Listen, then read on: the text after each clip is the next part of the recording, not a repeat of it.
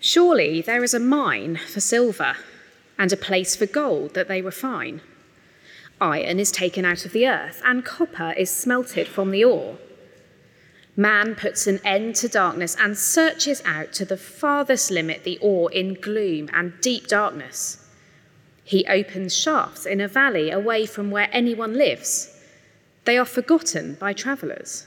They hang in the air far away from mankind. They swing to and fro. As for the earth, out of it comes bread, but underneath it is turned up as by fire. Its stones are the place of sapphires, and it has dust of gold. That path no bird of prey knows, and the falcon's eye has not seen it. The proud beasts have not trodden it, the lion has not passed over it. Man puts his hand to the flinty rock and overturns mountains by the roots. He cuts out channels in the rocks, and his eye sees every precious thing. He dams up the streams so that they do not trickle, and the thing that is hidden he brings out to light. But where shall wisdom be found? And where is the place of understanding? Man does not know its worth, and it is not found in the land of the living. The deep says, It is not in me, and the sea says, It is not with me. It cannot be bought for gold, and silver cannot be weighed as its price. It cannot be valued in the gold of Ophir, in precious onyx or sapphire. Gold and glass cannot equal it, nor can it be exchanged for jewels of fine gold. No mention shall be made of coral or of crystal. The price of wisdom is above pearls. The topaz of Ethiopia, Ethiopia cannot equal it nor can it be valued in pure gold. From where then does wisdom come? And where is the place of understanding? It is hidden from the eyes of all living and concealed from the birds of the air. Abaddon and Death say, We have heard a rumour of it with our ears. God understands the way to it and he knows its place. For he looks to the ends of the earth and sees everything under the heavens when he gave to the wind its weight and apportioned the waters by measure, when he made a decree for the rain and a way for the lightning of the thunder, then he saw it and declared it. He established it and searched it out. And he said to man, Behold, the fear of the Lord, that is wisdom, and to turn away from evil is understanding. Um, you might like to turn back to page 521, back to our Job reading on chapter 28, because that's where uh, we're going to be focused. And you remember that we got into the sort of main part of the uh, book of Job last week. Job was a man who had faced terrible suffering. He knew what it was like to lose everything that he held dear. Tragedy had hit, and he had lost his livelihood, his home, his family members. He had even had to do something that no parent should ever have to do and bury his own children. And as if that wasn't enough, another round of suffering had hit Job, and now his health was going as well. When it came to suffering, Job had had the full set. And I'm sure many of us can resonate with his experience acutely, and all of us can resonate with it at least at some level. But as well as the physical suffering and the grief that Job had to go through, he's also had to wrestle with the torment of not having an explanation as to why all this has happened to him. In fact, it is the wrestling with the questions that occupies most of the book.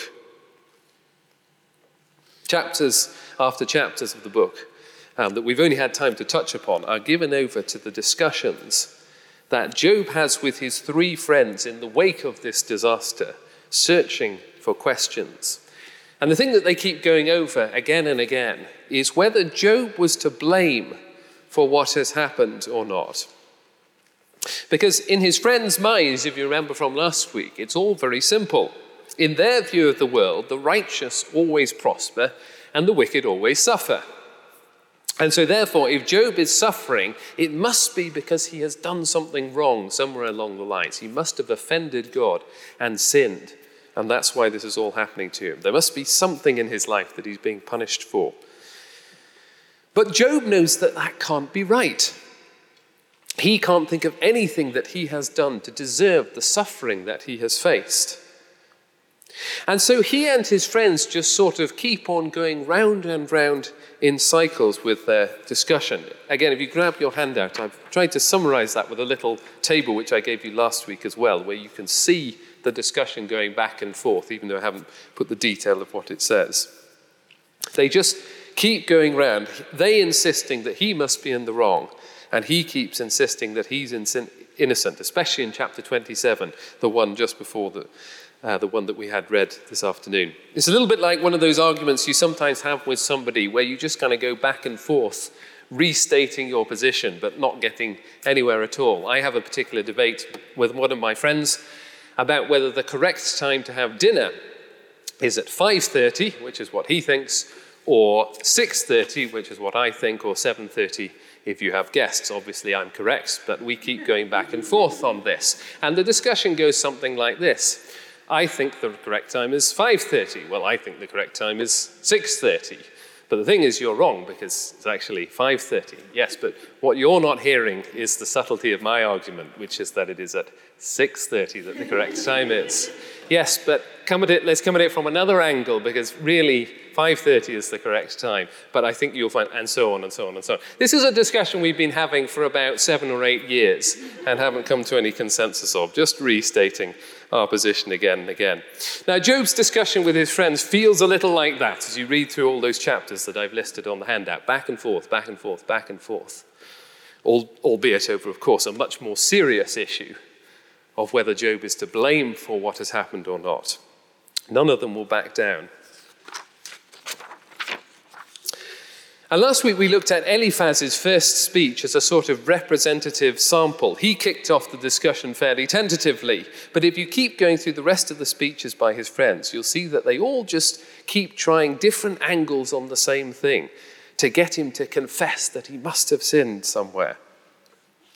And if you also remember from week one of our series, we, the readers, know that they are wrong.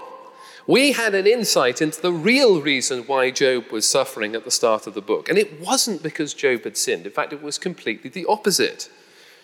Job, of course, also knows that his friends are wrong. He knows in his bones correctly that he hasn't done anything to deserve the suffering that he's facing. But like his friends, he doesn't really know what the explanation is. To him, it just seems like God can't be acting fairly in this instance. Which eventually leads to the speech that in uh, chapter 28 that we're going to focus on today that we had read earlier. And this speech really taps into the heart of the book because it's all about what you do when you don't have wisdom or you don't have the answers. What do you do when you don't have the answers? What are you supposed to think why, when you don't know why you're going through suffering? And so Job gives this great speech where he laments the fact that he can't find wisdom, the wisdom that he needs to make sense of it all. There are two parts to Job's speech, which I've listed there on your handouts if you want to take notes. In verses 1 to 22, um, he makes the point that man has achieved great things but hasn't acquired true wisdom. And then in verses 23 to 28, he points out that God does have true wisdom but hasn't revealed very much of it, except that man should fear him. And all of this then leads up to Job's final appeal that he is owed some real answers from God, some real wisdom. Now, just to manage your expectations, this is going to be another week where uh, we're wrestling with the questions and not really quite getting to the answers yet. We're going to get the answers, such as they are in the book, next week. We could have jumped there straight away, but we're going to try and follow the pace that the author of the book has set himself. And he thinks we need chapters to wrestle with the questions first. So do come back next week if you want to see what God actually has to say about all of this as we get to the end of the book. But let's turn our attention back to chapter 28 again. Firstly, in verses 1 to 11, Job makes the point that humans are very good at finding stuff. There are certain things that we are very good at searching the world for. And he makes this point with an illustration about mining. Even in Job's day, way back in, in the Iron Age, or perhaps even earlier, humanity was able to achieve great feats of mining. No open shaft mining in those days, or mechanical drills, or anything like that, of course. But still, humans found ways to dig into the hillsides, into mountainsides, and pull out metal ore and diamonds and so on. And Job makes this observation in verse 1. Let me read from verse 1. Surely there is a mine for silver and a place for gold that they refine. Iron is taken out of the earth, and copper is smelted from the ore. Man puts an end to darkness and searches out the farthest limit, the ore in gloom and deep darkness. When it comes to man's mastery over the physical world, it feels like everything is possible. We can delve into the darkness of caves and mine shafts and come out with precious jewels and gemstones that are worth thousands, millions of pounds. There is no corner of the physical world that man cannot explore. Even the mountains that might seem impenetrable at first, we find a way in. Verse 9 Man puts his hand to the flinty rock and overturns the mountains by the roots. He cuts out channels in the rocks, and his eye sees every precious thing. It's brilliant poetry, isn't it? Here's a mountain, it seems completely immovable, and yet somehow man can uproot it like a plant by cutting channels into the rocks and finding all the treasures that lie within. And of course, Job's observation has only become more true over time. We have explored not just the mountains, but every corner of the globe by this point. I recently discovered that the world's most remote island is a tiny little island called Bouvet Island in the middle of the South Atlantic Ocean. I learned this by playing uh, the online game called Worldle. If you, uh, if you like Wordle, or even if you think that's so last month, I recommend that you try Worldle. It's great fun. It gives you a silhouette of a country or territory in the world and six guesses to sort of narrow down where the place is. Anyway, I was on my final guess and I'd narrowed it down to being several thousand kilometers east of South Georgia, the South Georgia Islands in the South Pacific somewhere. Had no idea where it was, so I decided to cheat and go on Google Maps because I didn't want to fail the game. And I tried zooming in, I just couldn't find it. I was looking around the Pacific Ocean, zooming in and out, in and out, in and out. And then finally, after several minutes, I found this teeny tiny little island, which was the correct one, called Bouvet Island which I later learned from Wikipedia is the most remote island in the world. But humans have discovered it. Someone has gone and stuck a flag in Bouvet Island in the middle of the South Atlantic, which has nothing but ice and penguins on it. No stone has been left unturned in our world at this point, and all the treasures of the world have been found. Or think about our ability to explore beyond the world. On Christmas Day last year, the James Webb Space Telescope was launched by NASA. The National Geographic website says that the telescope will have the capability to observe the universe over the sweep of cosmic time, capturing images of objects that formed more than 13 billion years ago.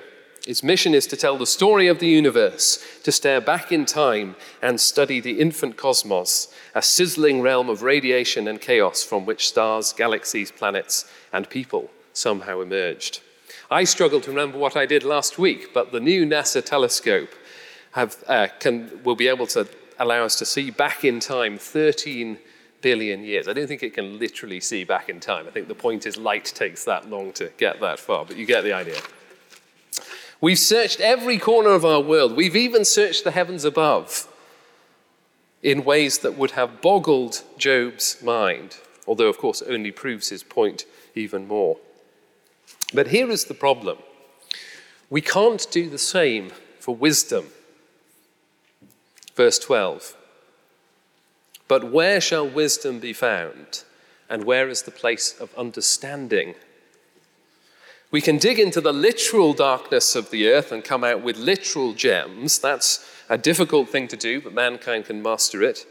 We can search into the literal darkness of the heavens and space and sea for miles and miles and miles and miles. But digging into the metaphorical darkness of our universe, the realm of wisdom, and coming out with the metaphorical gems, answers, well, that's a lot harder. Where do you start mining if you want to dig up wisdom? When it comes to seeing into the physical world, man has made advance after advance. But have we got any better at seeing into the world of wisdom since Job wrote this? Surely, if we've discovered Bouvet Island or constructed the James Webb Space Telescope, surely we've discovered everything that there is to know about everything. Surely we found out the answers to all of life's deep and difficult questions, and now how to navigate through life with perfect wisdom. Have we? Or is it the case that many of the deep questions still remain elusive to this day? Where did the universe come from in the first place? Why does it exist? How should you live your life? Is there anything after death? The James Webb Space Telescope might be able to see back in time millions of times, but it can't see far enough to find out those kinds of answers to those sorts of questions. And so Job's conclusion in verses 20 to 22 still seem to be true centuries and centuries later. From where then does wisdom come, and where is the place of understanding? It is hidden from the eyes of all living and concealed from the birds of the air. Abaddon and death say, We have heard a rumor of it with our ears. Wisdom still remains hidden from the eyes of the living. Even the birds who patrol the air can't find it. Even the Google Maps satellite cameras that cover every nook and cranny of the world can't find it. It remains hidden even from death as well. Abaddon and death are only able to say that they've heard a rumor of it, but couldn't tell you any more. Now, of course, there are many today who believe that if we keep pursuing science, then we will indeed find out all the answers that there are to know in the end. One man who certainly advanced our understanding in the 20th and 21st centuries was Stephen Hawking, undeniably one of the greatest scientists of all time. He made great advances in our understanding in uh, quantum physics and relativity and that sort of thing. Scientific advances that Job couldn't have even begun to imagine. If Hawking were alive today, he probably would have said that the answer to Job's question is to be found in empirical science. If we keep doing physics and biology and chemistry, then eventually we will find the answers to everything. The problem with Job is he's turning to philosophy and to religion for his answers. And of course, that's going to yield nothing. But if he were to get out the test tubes, things might be different. If we keep doing that, then eventually we will find the place of understanding. I looked up a lecture from 2005, which I found published online. Hawking tries to show that whilst previous ignorant civilizations like Job's might have turned to religion for wisdom, science can now provide the real answers. He begins with barely disguised mockery by telling about how the Boshongo people of Central Africa believed that in the beginning there was only darkness and water and the god Bumba. And Bumba vomited out the sun the moon, the stars, the animals, and man. And Hawking ends the lecture by declaring that his own area of science is now where the answers are to be found. The Boshongo people were really just stabbing in the dark, but cosmology provides the real answers. He says this Cosmology is a very exciting and active subject. We are getting close to answering the age old questions Why are we here? Where did we come from? But if you go back and read through the lecture, which I did, you'll see that Hawking is actually just doing a sleight of hand at the end there. He says absolutely nothing to answer those questions if you go back and read it. He says a lot about time and relativity, which is very interesting, but he doesn't even touch upon the question of why we are here. At least the Boshongo people had a theory for that. And despite illustrations about the origins of the universe being a little bit like bubbles of steam emerging from boiling water, um, which, by the way, sounds remarkably like a creation myth, the sort of thing that the Boshongo people might have come up with, the lecture says nothing about where that all came from. So, despite Hawking's hubris, he hasn't really given us anything to unearth the answers at a deep level of why we are here and where we came from even if he has given us some interesting theories about the Big Bang. Or let's consider wisdom of another kind. Hawking may have been a very highly acclaimed and wise person in the eyes of the scientific community, and rightly so. But what about his personal life? In 1995, he divorced his wife to marry his carer, whom he later divorced in 2006. Was that the wise thing to do? Unbelievable advances in the scientific world. But was he able to solve the age old question of whether you should stick with your spouse, even if you fall in love with another person? Even if you're not convinced that it was necessarily wrong for him to get a divorce, it's still difficult to make those sorts of decisions wisely, isn't it? Even if you're a very clever person who has achieved the highest possible status in the academic world, it's difficult to make wise life decisions. We can all relate to that at some level, can't we? I often find myself doing or saying stupid things and wondering afterwards why, after 35 years, I didn't have the wisdom to see what the right thing to do was. Hawking may have liked to have believed that science would provide the answers to Job's questions. But I suspect if Job were here today, he would have said that all Hawking has done is to help us to get even better at mining. He's added to the great achievements of searching and exploring the physical world, he's mined the universe for knowledge about the Big Bang. But he still hasn't found the place of wisdom or understanding. The deep questions of wisdom still remain hidden. And not only is wisdom hard to find, it's also very precious, as Job points out as part of this speech. Verse 17 Gold and glass cannot equal it, nor can it be exchanged for jewels of fine gold. No mention shall be made of coral or crystal. The price of wisdom is above pearls. The topaz of Ethiopia cannot equal it, nor can it be valued in pure gold. The irony of this, of course, is that he's just pointed out that man can mine the earth and find the most precious gemstones and gold. But we would trade in all of those gemstones and gold to have the thing that we can't find wisdom. I'm sure Boris Becker would agree with this. You can earn tens of millions from being a tennis star, but when you're declared bankrupt further down the line, it becomes clear that wisdom would have been even more valuable. Imagine if you knew someone with a crystal ball that actually worked and it was able to give you the answer to any question that you asked, and they were willing to let you use it if the price was right. How much would you pay them to have the answers to whatever deep questions that you have? Just think for a second about whatever question it is that eats you up, that you deeply wish you could have answered. Maybe, like Job, your question is, Why am I suffering in this particular way? and when will it end? Or maybe it's another question that isn't to do with suffering. Who should I marry? How do I raise my children so that their lives stay on track? Why do I find it hard to make lasting friendships? Can I have certainty that what I read in the Bible is really true? Am I right to trust it? Perhaps even, do I know for sure that God is really there and that He really cares for me?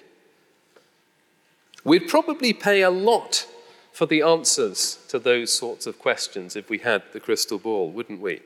Whichever one of those it is that gets under your skin most. The topaz of Ethiopia cannot equal it, nor can it be valued in pure gold. Wisdom, answers, knowledge, invaluable.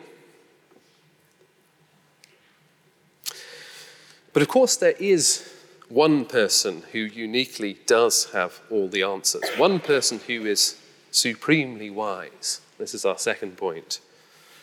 In verse 23, Job says, God understands the way to it, and he knows its place. For he looks to the ends of the earth and sees everything under the heavens, when he gave the wind its weight and apportioned the waters by measure, when he made a decree for the rain and a way for the lightning of the thunder. Then he saw it and declared it. He established it and searched it out. God made the universe and everything in it. So, of course, He has all the answers. God knows what true wisdom is because He's the source of it in the first place.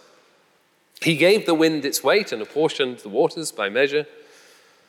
Imagine if you were in a pub quiz and the answer was how much water is there in the Pacific Ocean precisely. You had God on your team. You'd nail that answer because He put all the water in the Pacific Ocean. He knows how much is there. But He also knows the difficult answers to the difficult questions as well. He knows why you're suffering. He knows who a good person would be to marry. He knows how you ought to raise your children and so on. God uniquely knows all of these things because He's the source of it all originally. I spent part of my gap year um, after I finished school doing a number of oil paintings, and during that time I painted several portraits. And I know exactly how all those portraits came together.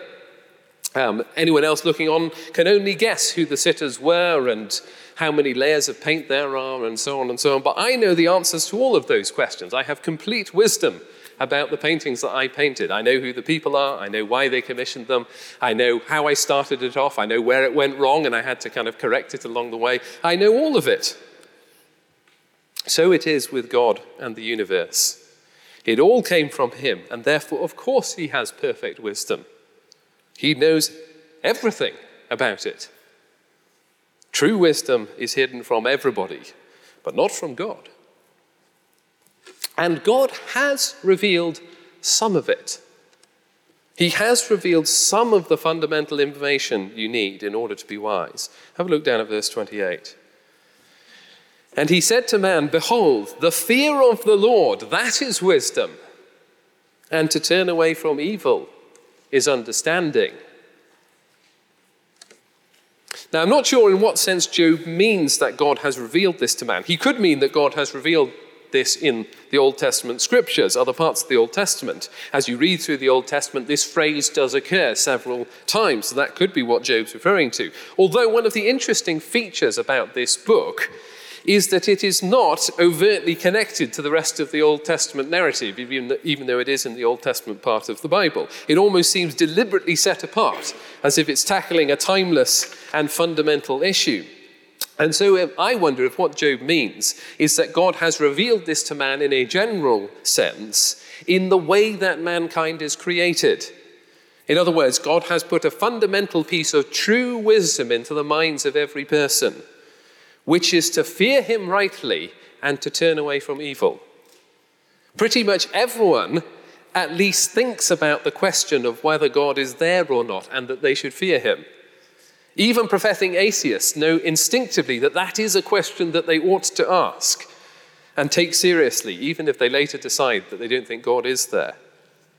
And similarly, I think everyone has some sort of built in instinct that tells them that they ought to turn away from evil even if they then decide that they're not going to do that and harden themselves to it. Call it a moral compass or whatever you like.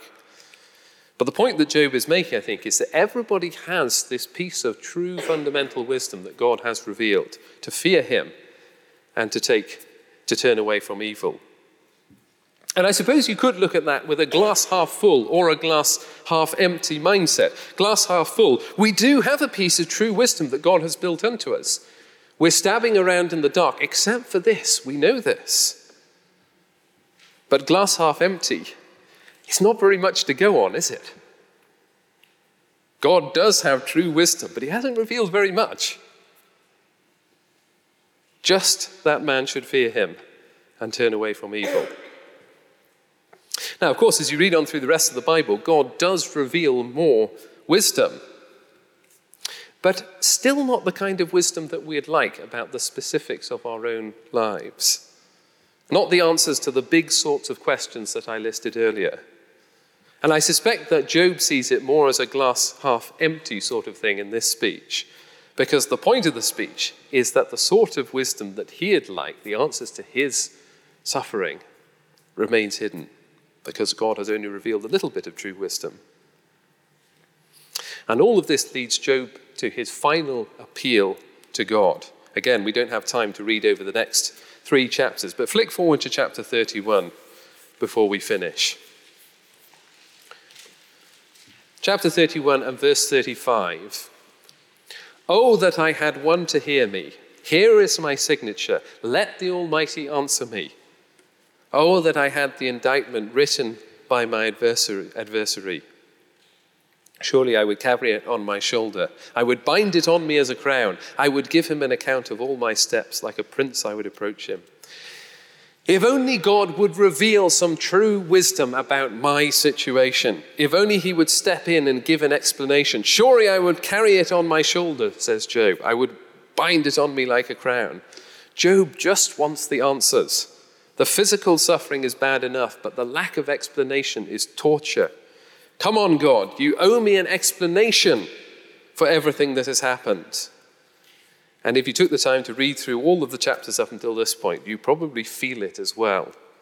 We know Job and his friends don't have the answer. We know that God does have the answers.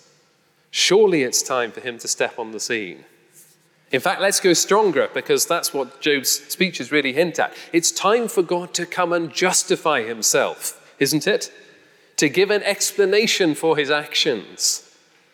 Don't you feel a little bit like that sometimes? Doesn't that resonate with your felt experience about areas of your own life as well? Isn't it time for God to come and justify what He's doing? Well, we'll have to wait until next week to see what kind of answer Job does get. Because God does step on the scene, although his answer isn't quite what Job was expecting. For now, let's pray to finish.